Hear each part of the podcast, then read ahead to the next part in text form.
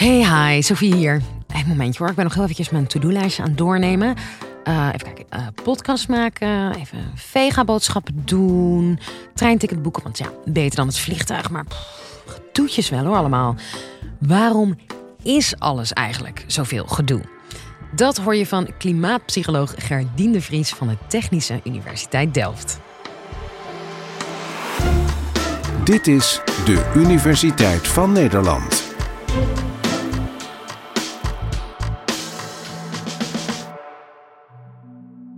Het leven zit vol met gedoe. Je herkent het vast wel. Je wilt graag gezonder worden en wat strakker in je vel zitten, maar je wil niet constant op je eten hoeven te letten. Of je wilt zorgtoeslag aanvragen, maar je moet eerst uitzoeken waar je dat überhaupt kan regelen, of je bent je wachtwoord voor DigiD weer eens vergeten. Je wilt vegetariër worden, maar je wilt niet voor elk etentje je vrienden vragen of ze zonder vlees willen koken. Of veganistisch, nog meer gedoe.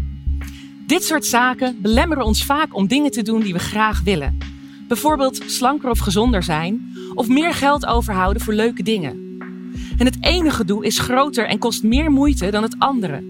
Maar waar we gedoe echt vaak terugzien, is duurzaamheid. Een steentje bijdragen aan het milieu. Duurzaam leven is pas echt gedoe. Ga maar na. Vaker de trein pakken in plaats van de auto, je huis laten isoleren of overstappen naar groene stroom. Het is noodloos ingewikkeld. Ik ben klimaatpsycholoog en ik onderzoek hoe mensen zich gedragen en waarom ze dat doen. Wat zijn bijvoorbeeld de drijfveren van mensen om minder vlees te eten of om zonnepanelen aan te schaffen? En welke mate van gedoe vinden we daarbij dan nog acceptabel? En is het eigenlijk allemaal echt zo'n gedoe of denken we dat alleen maar? In dit college gaan we die grens opzoeken. Laten we beginnen bij het begin. Wat maakt gedoe nou zoveel gedoe? Gedoe kost ons moeite en dat is vervelend, omdat er voor ons mensen nou eenmaal niks prettiger is dan lekker luieren, een beetje niksen en dingen uitstellen. Dit heeft allemaal te maken met gemakzucht. En gemakzucht is één van de zeven zonden. Het hoort in het rijtje van hebzucht, jaloezie en lust. En al die zeven zonden zijn dingen waar mensen het moeilijk mee hebben. Maar die zonden zijn wel goed te verklaren. Gemakzucht bijvoorbeeld heeft een evolutionaire waarde. Vroeger, in de oertijd, was het bijvoorbeeld heel belangrijk dat je gedurende de dag niet te veel moeite en energie verspilde. Als je maar één dag per week een succesvolle jacht had en een stuk vlees te eten kreeg, was het wel belangrijk dat je zuinig was op je krachten. Dat is een lichamelijke gemakzucht, energie besparen.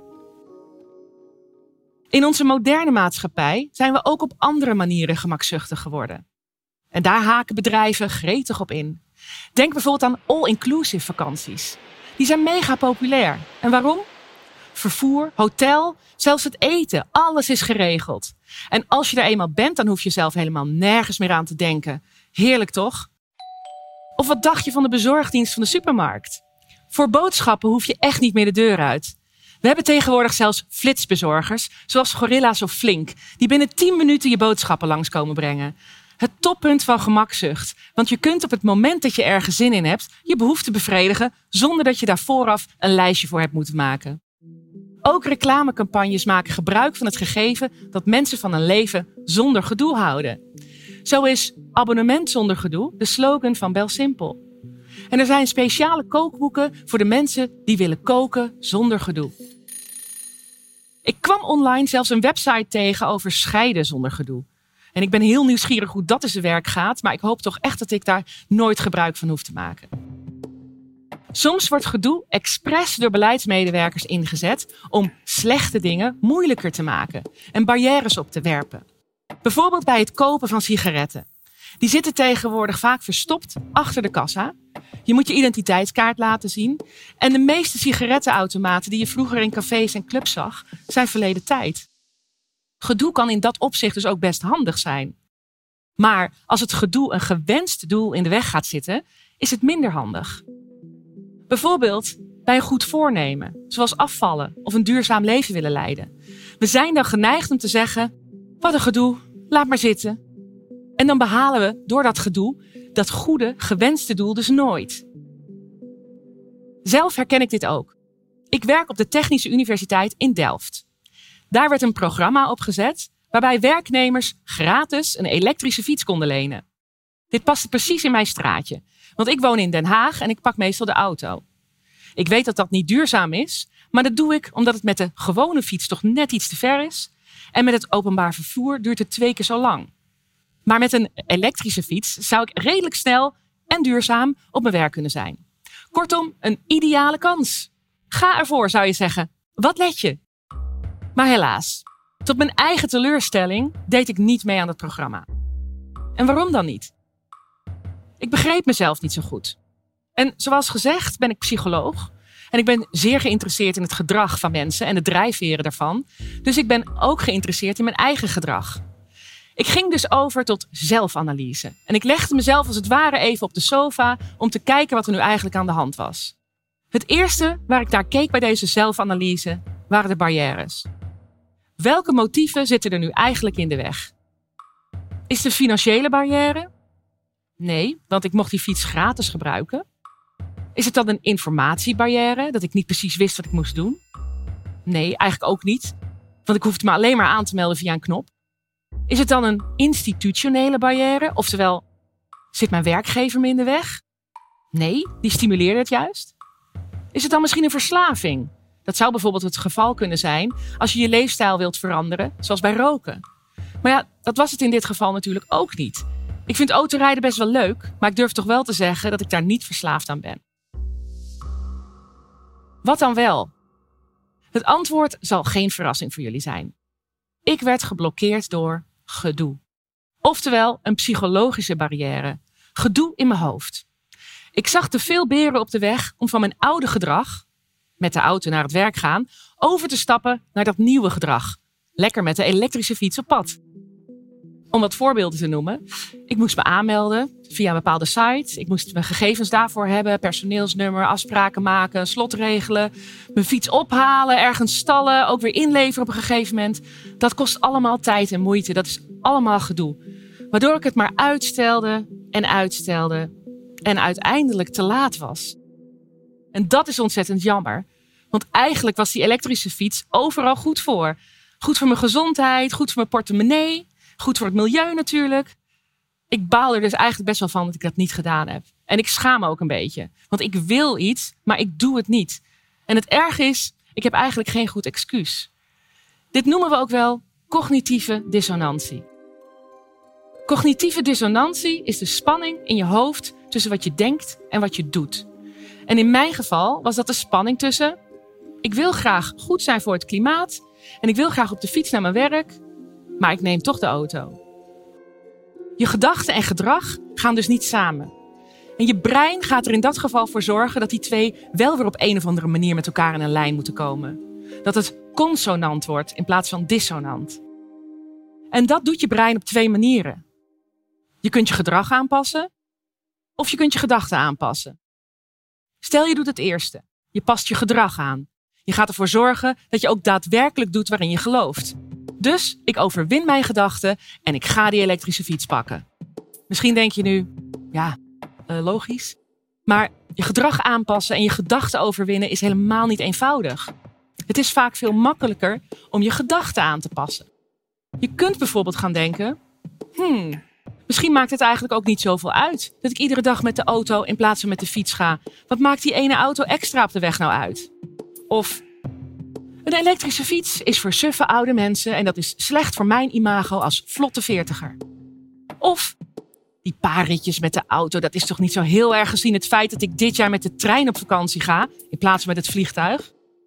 En dit laatste argument vind ik persoonlijk een hele mooie, want als het ware schrijf je jezelf een morele vrijbrief voor je gedrag. Je immorele gedrag compenseer je met ander goed gedrag. En vaak gebeurt dit aanpassen van je gedachten niet eens zo heel bewust. Het gaat automatisch. Een klassiek voorbeeld zijn rokers die proberen om te stoppen, maar bij wie dat niet lukt. Die kunnen dan opeens dingen gaan zeggen als: Ach, mijn opa werd 99 terwijl die rookte als een ketter. En ook al is het misschien niet altijd even goed voor je, het is eigenlijk heel knap van je brein dat het je zo helpt om dat onprettige gevoel in je hoofd op te lossen. En omdat je zelf in je nieuwe argumenten gaat geloven, zijn je gedachten weer in lijn met je gedrag. Goed, die cognitieve dissonantie, die spanning in je hoofd, die is dan even opgelost. Maar op die manier zal je gedrag nooit echt veranderen. Hoe kun je dat nou tegengaan en jezelf toch tot actie krijgen? Laten we naar de oplossing kijken. Als het gedoe de reden is dat je iets niet doet, dat je er als een berg tegenop ziet, moet je het gedoe simpelweg zo klein mogelijk proberen te maken. Breng alle gedoefactoren eens goed in kaart. Schrijf ze allemaal op.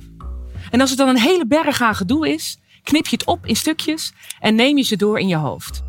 Dit wordt in de psychologie implementatieintenties genoemd. Je bereidt als het ware je brein alvast voor voor wat komen gaat met een concreet plan van aanpak. Zo kan ik bijvoorbeeld al het gedoe rondom het regelen van die elektrische fiets in allemaal kleine stapjes opdelen.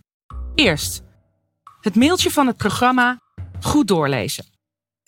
Daarna, als ik dat gedaan heb, ga ik mijn personeelsnummer opzoeken. Want dat heb ik nodig om me in te schrijven voor dit programma.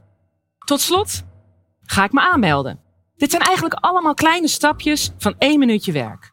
En dan valt het allemaal reuze mee met dat gedoe.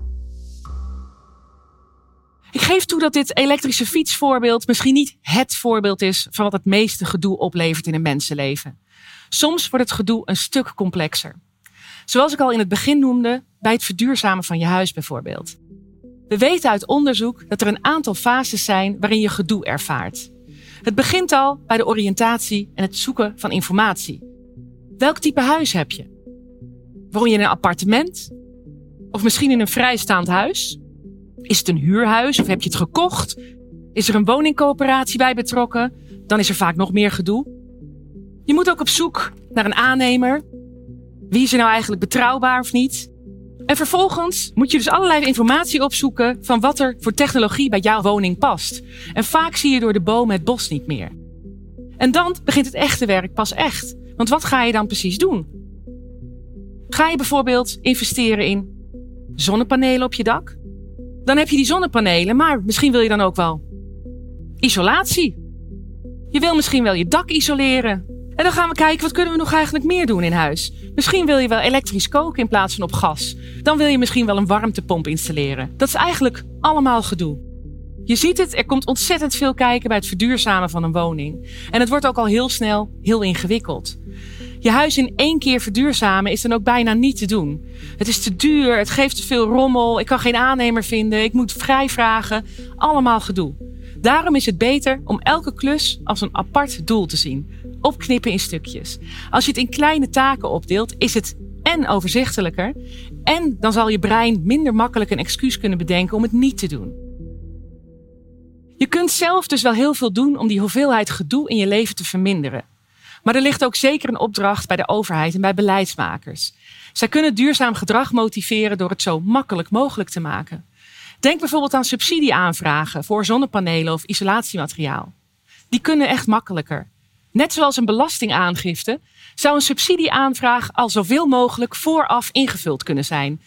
Bijvoorbeeld met je woont in deze deze straat, in dit type huis, dan is er dit en dit allemaal mogelijk voor jou. Als je dit en dit aanvinkt, dan krijg je zoveel subsidie. En dat is dan zoveel procent van je aanschafprijs. En dan kan je het insturen. Dan komt je aanvraag direct bij het juiste loket. En misschien krijg je ook wel gelijk een aannemer erbij die betrouwbaar is. En dan is het supergoed geregeld. Als je dat doet, zou dat zoveel helpen. Kortom, het leven is vol met gedoe. Maar daar kunnen we zeker mee leven. Zodra iets moeite of tijd kost, hebben we er al niet zo snel zoveel zin meer in. Want zo zijn we nu eenmaal geprogrammeerd. Maar dat is op zich niet erg. Maar we moeten soms dan ook een beetje realistisch blijven. Niet alles hoeft ons zomaar in de schoot geworpen te worden. Sterker nog, je voelt je vaak zelfs een beetje trots als het allemaal gelukt is. Je hebt het gedoe immers overwonnen en tegelijk je doel behaald. En zeker als het om duurzaamheid gaat, kan het je ook gelukkig maken om iets goed te doen voor de wereld. In dat opzicht dient gedoe, net als gemak, de mens. Dat was Gerdien de Vries. Hey, en uh, ben jij eigenlijk al geabonneerd op onze podcast? Klinkt misschien als gedoe, maar valt best wel mee. Ga naar ons kanaal en klik op abonneren. Vinden we leuk. Dankjewel en tot de volgende.